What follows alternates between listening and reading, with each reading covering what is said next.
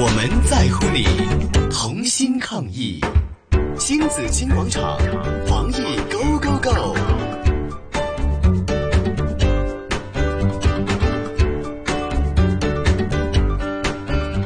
又来到了我们的防疫 Go Go Go，今天呢，为大家请来感染及传染病科的整个醫生林偉勳醫生嚟跟我們談談呢個購物袋、環保袋呢個問題嘅有。幾污糟啊！係，Hello，林醫生你好啊。係早晨早早晨，晨係林醫生啊早晨你哇，真係好得人驚啊！原嚟咧環保袋咧仲污糟過廁所噶，我哋琴日先講完廁所有幾污糟好，吓。其實好似好多嘢都中意攞嚟同呢個廁所比較，例如話因為誒手機啦，都污糟過廁所係啊啊，環保袋原來都污糟過廁所。又話辦公室嘅台面都污糟過廁板 喎，係因為真係嗱環保袋咧就大家都重複使用啦，咁就誒、呃、洗完用完咗之後咧就接翻落自己個包包度，咁就方便攜帶啊咁樣。咁有幾多個人真係會洗環保袋㗎啦嚇？咁呢個就真係要引起大家嘅關注啦。其實、嗯啊嗱，林醫生請你分析下啦，個環保袋係誒、呃我哋先講下佢細菌含量呢啲有冇一啲數字啊咁樣㗎？嗱，其實我哋的而且確發覺一啲環保袋咧嗯係可以有好多細菌存在嘅，嗯係因為點解咧？因為我哋去買嘢嘅時候，我哋好多時候有機會買一啲生嘢啦，嗯或者熟嘢啦。咁當然熟嘢嘅時候，嗰個細菌含量通常都好低嘅。嗯。咁但係一啲生嘅誒、呃一啲食物或者係一啲產品啦，即係譬如一啲蔬果啦，特別係一啲咁就佢其實本身係嗰啲就係會有啲誒、呃、細菌嘅，點都係會有，即係係有啲係有機會致病嘅嚇。嗯即係咁譬如話誒誒一啲譬如我哋比較誒、呃有時都會聽到噶啦，譬如李斯特菌啊、係沙門氏菌啊。係啊，誒係啊呢啲都係都會有機會致病嘅嚇，咁係一啲比較普通嘅一啲誒、呃出現嘅，譬如一啲大腸桿菌啦嚇，嗯咁都但係大腸桿菌未必一定致病嘅嚇，因為係嗰度我哋平時人類腸道都有大腸桿菌嘅，嗯咁但係就都會反映翻嗰、個即係產品或者嗰個物件嗰、個衞生情況啦嚇，嗯因為大腸桿啱啱提過，即係好多時候都喺我哋人嘅腸道出現，即係變咗係反映整體衞生情況啦。係啊咁呢啲我哋買，如果買呢啲咁嘅生嘅產品，嗰、個誒、呃、產品有機會污染咗個環保袋啦，因為佢譬如有啲水分啊，特別係容易細菌滋生啊，咁嗯佢就唔同一啲病毒啦，即係大家要分清楚我哋啲微生物其實好多種嘅，譬如話係病毒啊、細菌啊、係寄生蟲啊、真菌咁樣。係咁細菌咧，佢就有好多時候都中意多少少咧水分嘅，啊，嗯咁反而會令到佢嗰個細菌個數量就會增加。咁佢亦都唔同病毒咧，就係、佢自己離開咗一個物件或者一個有機物咧，佢係係自己咧係可以自己生存啦，同埋自己係可以繼續複製嘅。啊哦嗯，咁變咗佢一路冇冇冇，就譬如你攞咗個攞咗啲蔬菜出嚟咁樣係舉例咁樣，咁佢咧係仍然可以喺嗰個有水分嘅一個物件嗰度咧，慢慢繼續滋生嗯嚇。啊咁、變咗就唔同嗰個病毒嗰個情況就係咁解咯，係啊，哦佢可以嘅數量就多到一個地步，譬如你再接觸到就，係就算佢一個普通嘅細菌咧，係都可以致病啦咁樣啦。係咁好啦。通常我哋用環保袋咧，就係話嗯誒有需要先拎出嚟用啦。有時係可能兩三日都唔用一次啊，咁樣嘅。嗯，咁咁會唔會誒？譬如我今次裝完，我如果唔係濕貨嘅話，嗯咁我去買咗啲乾貨，嗯咁我係誒需要有嘢幫我攜帶，咁用環保袋。咁用完咗之後，咁我擺喺個袋度又幾日唔用，咁會唔會呃誒誒誒病細菌啊、病菌啊，佢就會自然消失咗嘅咧？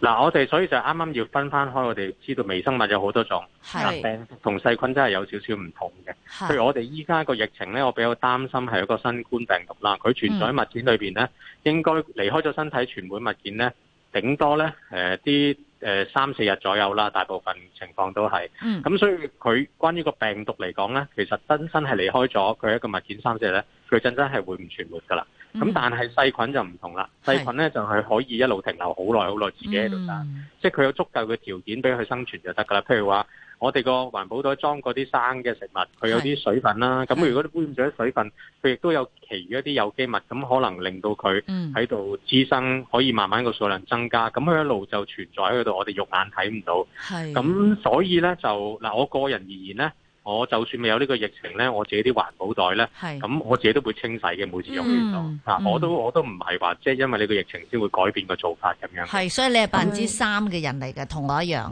因為嗯 我我我係凡人嚟嘅啫，我係呢個百分之九十七係啊係有好過分嘅屬於潔癖嘅做法嚟嘅，我自己認為就係、嚇咁咁咧就誒、呃另外就係我哋，但係我哋首要嘅步步步嘅步驟有一個都係我哋去誒超級市場，你記住個環保袋要分翻生熟啦，都係，啊嗯即係誒一啲即食嘅食物咧，尤其是就千祈唔好同一個再生嘢嘅一啲食物用同一個環保袋咯。啊呢個係我哋即係關於廚房啊煮食嘅一個第一個大原則嚟嘅。即係係生熟係一定要分開嘅，即係由一個源頭，我哋都要咁樣做嘅啊嚇。呢個好好重要一個概念嚟嘅，因為你始終，譬如你用我同一個膠袋，你係裝住一個飲品又好啊，或者其他一啲誒、呃即食嘅食物，你係同佢擺啲生嘢落去，嗯特別係一啲蔬菜啊、生果嗰啲啦係，即係譬如一啲。呃誒嗱、老實講，一啲冷凍雪藏嘅食物咧，佢有細菌喺個包裝咧，其實個機會率都唔係咁大嘅。係咁但係一啲誒、呃一啲生嘅食物，即係蔬菜啊、生果嗰啲咧，嗯嗯嗰啲唔多唔少係有啲細菌嘅，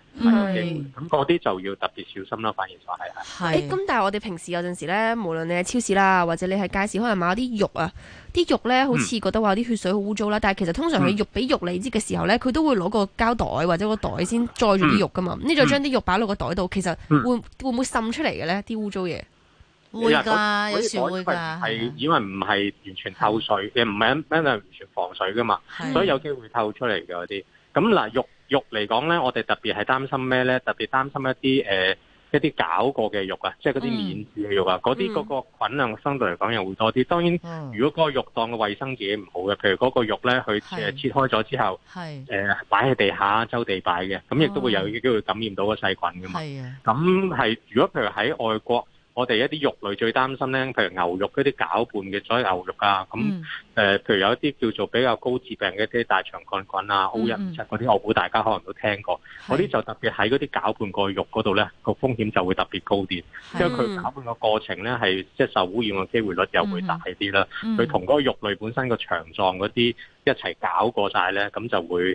污染咗肉類嘅一部分。因為本身肉類本身，譬如牛肉咁講啦，咁佢自己裏邊嘅肉，自己本身裏邊含菌其實就唔多嘅，係係反而係喺個過程裏邊咧係係污染咗個肉類啫。咁譬如豬肉嗰啲又唔同啦，豬肉嗰啲我哋擔心譬如有其他寄生蟲嗰啲，嗯嗯嗰啲就唔會即時即係透過對手感染嘅，嗰啲係靠食咗落去嘅。咁嗰個就係靠要煮熟咗之後。咁就可以食用嗰個就減低咗個風險啦。係咁所以就唔同嗰個食物，有時生食物嗰個感嗯染風險都係唔同嘅。的係確啊，所以但都係提醒大家搞個肉嗯啦，切開咗個生果啦，咁你睇下都要慎重啲啊切。開咗即係唔敢放入 去，啊因為係驚個過程啊嘛，你係一陣把刀又唔乾淨啊，攪拌機唔係啊乾淨啊，同埋跟住個温度可能又有又又又唔夠低啊，咁樣都係要小心啦。咁我想問林醫生啦，通常你啲誒誒環保袋誒用完翻嚟，係咪清洗就就乾淨咧？有啲可能用水淋一淋啊，係要點樣清洗先可以徹底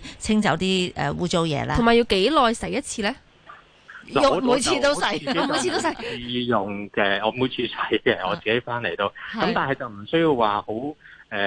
誒全面話消毒啊，要係誒一定要浸係啊過就啲使漂乜白浸落水啊漂白漂白水啊、誒酒我我自精己啊，就認為唔需要，我就用一個誒、呃、鹼水都 OK 嘅啦，即係嗯翻翻鹼咁都 OK，或者平時誒誒、呃洗潔精嗰啲效果就已經足夠嘅啦。係咁當然，如果譬如有個誒、呃哇好明顯個個袋係完全有啲嘢啲血水，又或者係其嗯他好污糟嘅，咁咁可能就安心啲，就可能就用啲誒一比九啊九嘅漂白水浸一浸咁樣咯。嗯咁但係就誒唔、需要誒、呃全部都咁樣用嘅，即係如果誒唔見唔到好污糟嘅情況都下。係。嗯反正咧，大家都要留意啦，啲購物袋要經常清洗。如果乾貨嘅話，你都用得三兩次都要洗啦。如果係冇錯濕貨嘅話咧，更加就要洗啊！每次都要清洗嘅。嗯嗯嗯好係多謝感染及傳染病專科醫生林偉信醫生今日嘅提醒，多謝晒你林醫生。多謝晒拜拜。好，拜拜拜。拜。聽新紫荊廣場抗疫最強，香港加